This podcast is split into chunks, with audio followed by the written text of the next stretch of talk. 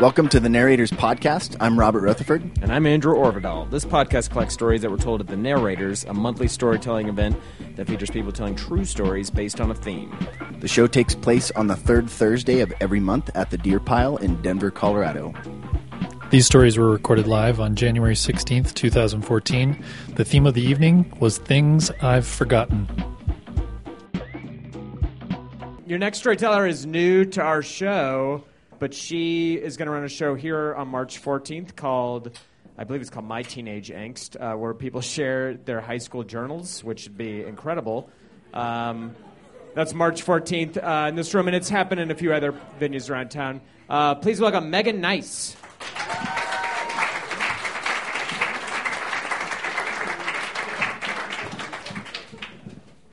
Hi. So, um, so I brought a couple things from my journal box, and um, a journal box is a container where you keep your high school journals.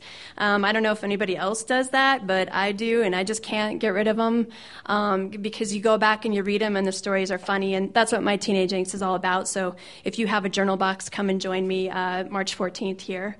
Um, and uh, I immediately thought of a story about forgetting things. But when I went digging for that story, I found something else that I thought was pretty good that I wanted to share. This is my kiss list. These are all the boys I ever kissed. No ladies, just boys. And uh, it's very well organized. Um, the middle column, uh, it, it says man at the top. And uh, we've got first and last names. And in some cases, I didn't know the last name. So it says things like Seth, Beth's stepson, or Larry, Fort Ram. Uh, you know, and so it goes on and on like that. Um, and then I actually have their ages. So the ages, all right, I have my age and then their age in a second column here because this is important.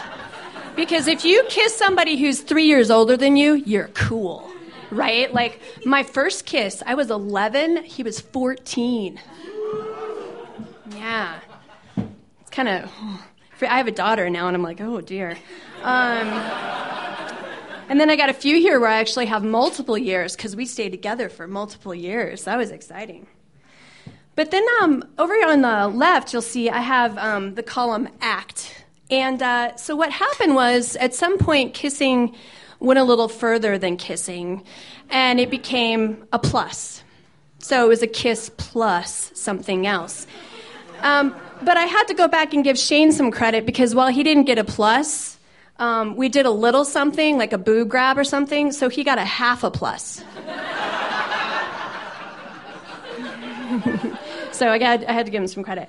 And then, um, you know, then eventually I had sex, and uh, that person got a star and, uh, and, and but I was in love, so I gave him a heart too. But then he broke my heart, so I had put a little line down the middle to indicate that we he had broken my heart.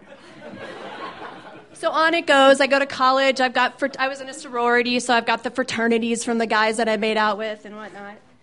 And we get to the back, and there's my husband, the last person, which is good because he's here, and it would be really awkward if he wasn't the last person. And, uh, and so we got married, right? And I didn't want to forget we got married. So I put a little hand on there with a little ring to indicate that I married him. And then we had a baby. And so I put a little rattle on there so I didn't forget that we had a baby. Because I, you know, I might forget that I have a five year old daughter. I, I don't know. But anyway, I just wanted to share that. But here's the story. Um, I'm going to read it um, because it's, it's better to hear it word from word from the page. Whew, I'm shaking so much. I'm, okay, here we go. I'm supposed to pretend like you're all afraid of me. That's, that's the way you're supposed to get through stage fright. Are you all scared of me? pretend like you are, it helps. Okay, um, so it's called My First Party, and I wrote it in uh, 1989. It's the original story, so I've had this for um, 25 years. I'm 40, um, so I've had it for a while. And uh, it features number 11 on my Kiss list and uh, also the first star.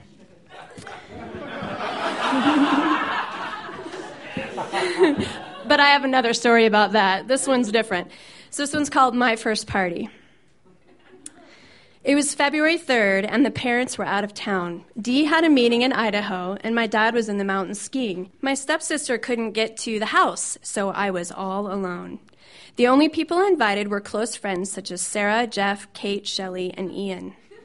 Around 5 o'clock, Shelley showed up ready to get drunk. Ian came, and then Jeff went out to get our order. Around 9 o'clock, Jeff showed up with our order of liquor two bottles of Mad Dog, a case of beer, and straight vodka. because I, I guess there's another kind, I don't know. that was enough to do in a whole army. We transferred up to the dining room and played Thumb Master. I popped in some Metallica, Fade to Black, and the show is on the road. Thumb Master was a fun game. I drank the bottle of Mad Dog and had a mixed drink in front of me. I lost the thumb round and was the new thumb master. But first, I had to drink the rest of my vodka and tonic water. I was so drunk I couldn't even taste it. And then I woke up in my sister's bed. So the question is what happened the rest of the night? I had no clue. Now I believe people when they say they don't remember when they get drunk. And what I learned I didn't like. After I drank the rest of the mixed drink, I could no longer stand. As Shelley and Ian escorted me downstairs, I drooled and fell. I told Shelley I had to pee. She took care of that until I fell off the toilet. Ian had to help me had to help her hold me on. They tried to make me sleep and for 30 minutes I did, and then I had to pee again. And when I arrived at the toilet, I started throwing up all of the night's stuff. Shelley couldn't take the smell, so Ian had to take care of me the rest of the night. I fell over again and barfed all over the floor, Ian, and myself. I started to choke on vomit. I could have died if Ian hadn't been there. Saved me. Kate and Shelley changed me, and Ian put me in bed. He wouldn't leave until I fell asleep, and around one, I finally rested quietly. The next day, I had a big mess to clean up, and the bathroom took days to air out, but my parents never found out. I didn't find out that Sarah and Jeff had had sex until my stepmom found a, con- found a rubber two days later. Cool guys. At least I got out of it. We also lost a bottle of Mad Dog somewhere in the house. I don't know how I'm going to cover that one, Emma. The rest of the school found out what happened, but I don't care because my pals still like me, and Ian and I are closer than ever. Uh, it will be a night that I'll never forget or remember. One thing is, it's now next Friday, and my parents are in Boston for the weekend. Any ideas, anyone? I have some great ones.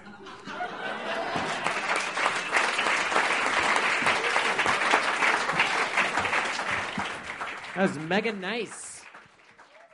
Ron is that not only the producer of our of uh, our podcast. He also produces my sex chat podcast, The Unicorn. If you want to hear that, he's uh, he's all about that. And uh, pretty much anywhere where anything is recorded in Denver, Ron is somehow involved with it. Uh, please welcome Ron Doyle.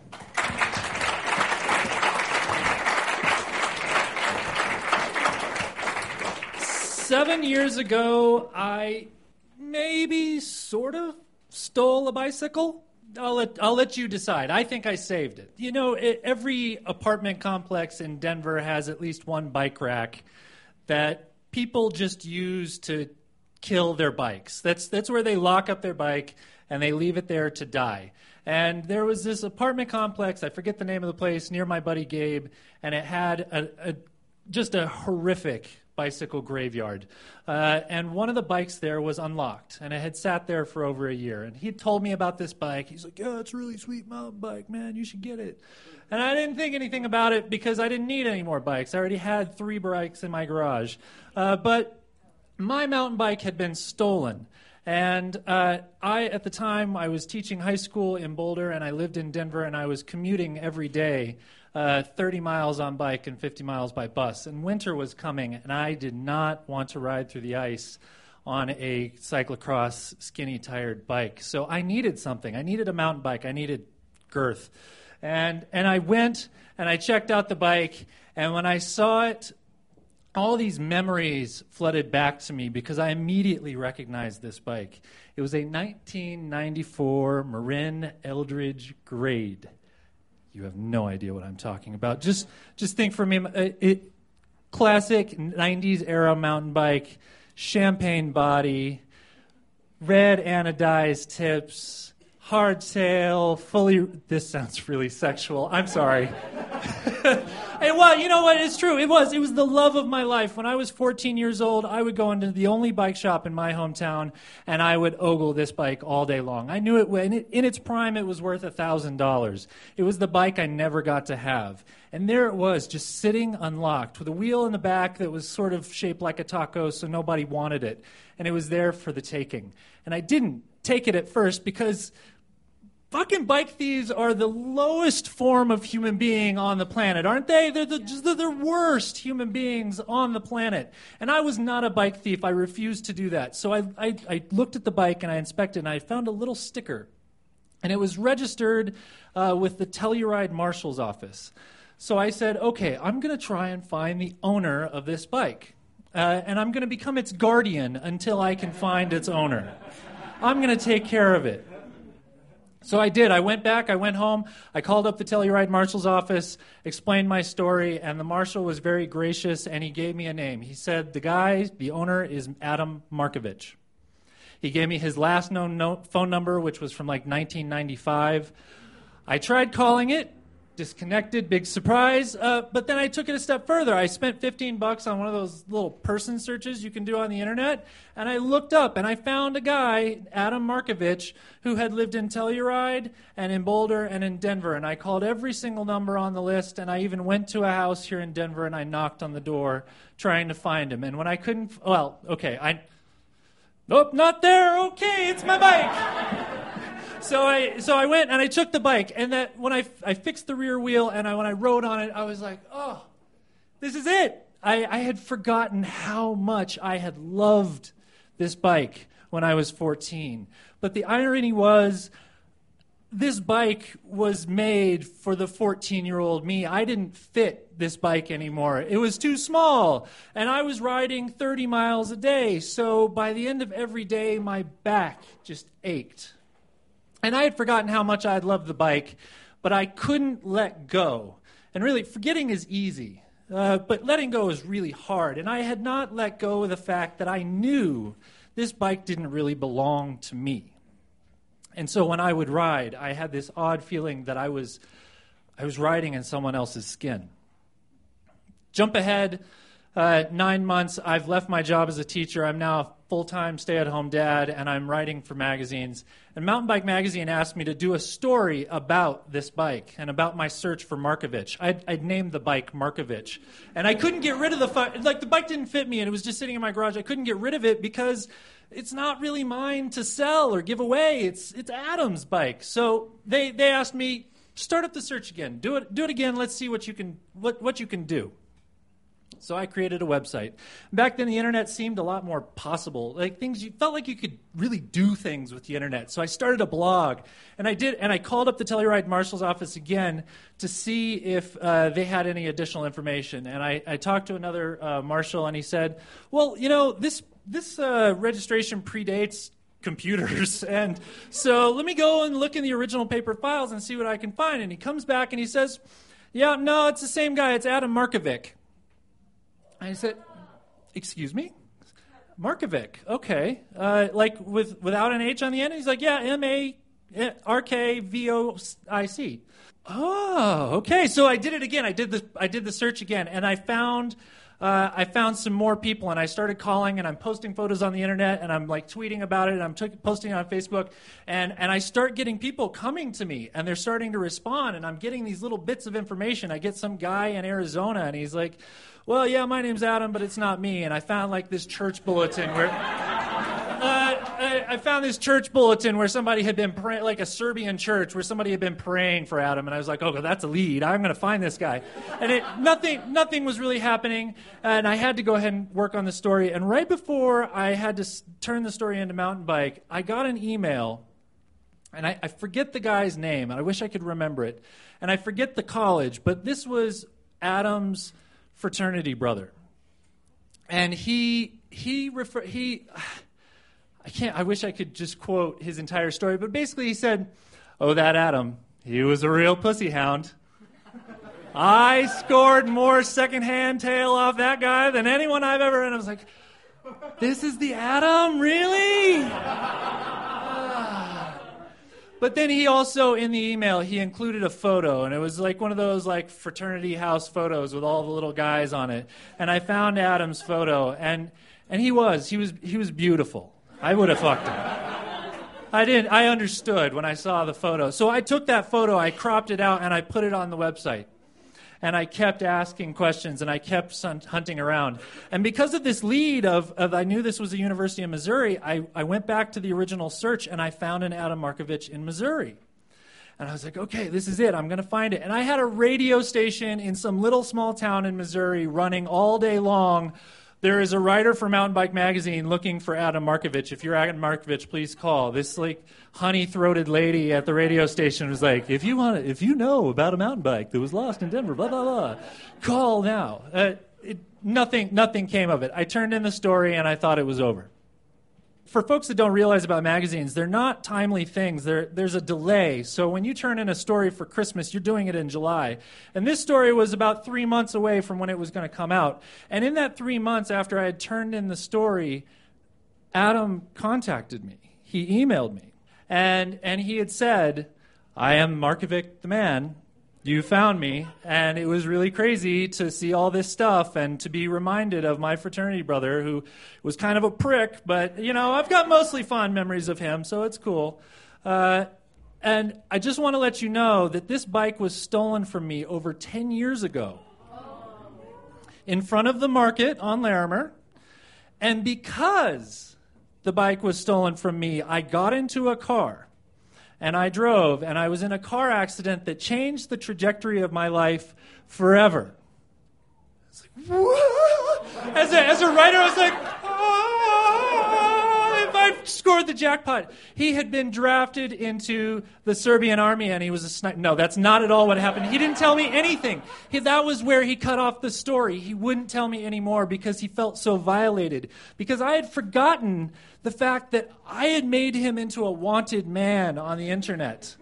And it was, I mean, imagine if someone was looking for you this way and you found yourself. He was sincerely freaked out and, and disturbed. So he didn't want to talk to me. He gave me the blessing to keep the bike. And I forgot that that was okay. And I didn't want to let go of this story. So I kept pushing. And I was like, no, man, like, is there any way I could? I have friends in New York. Can I come deliver it to you? Because he'd been living in Brooklyn for 10 years. Uh, he hadn't been in Denver in 10 years. Uh, the bike had been gone that long. And, and he just he wouldn't do it. He, he, wouldn't, he wouldn't accept the bike. And so then I was stuck. And in the end, I, I had to give the bike away. Uh, I wound up I wound up donating it to uh, a program that just takes care of middle schoolers, and and it was really hard for me because I'm still obsessed uh, about what what the hell was this bike doing for 10 years, man? Like this bike had a really cool life. And and it was then just sitting there on this bike rack, completely forgotten. For me, it's it's something where I no longer have the bike, but I still I try to remember uh, what it meant to me. Uh, but eventually, I just had to I had to let go.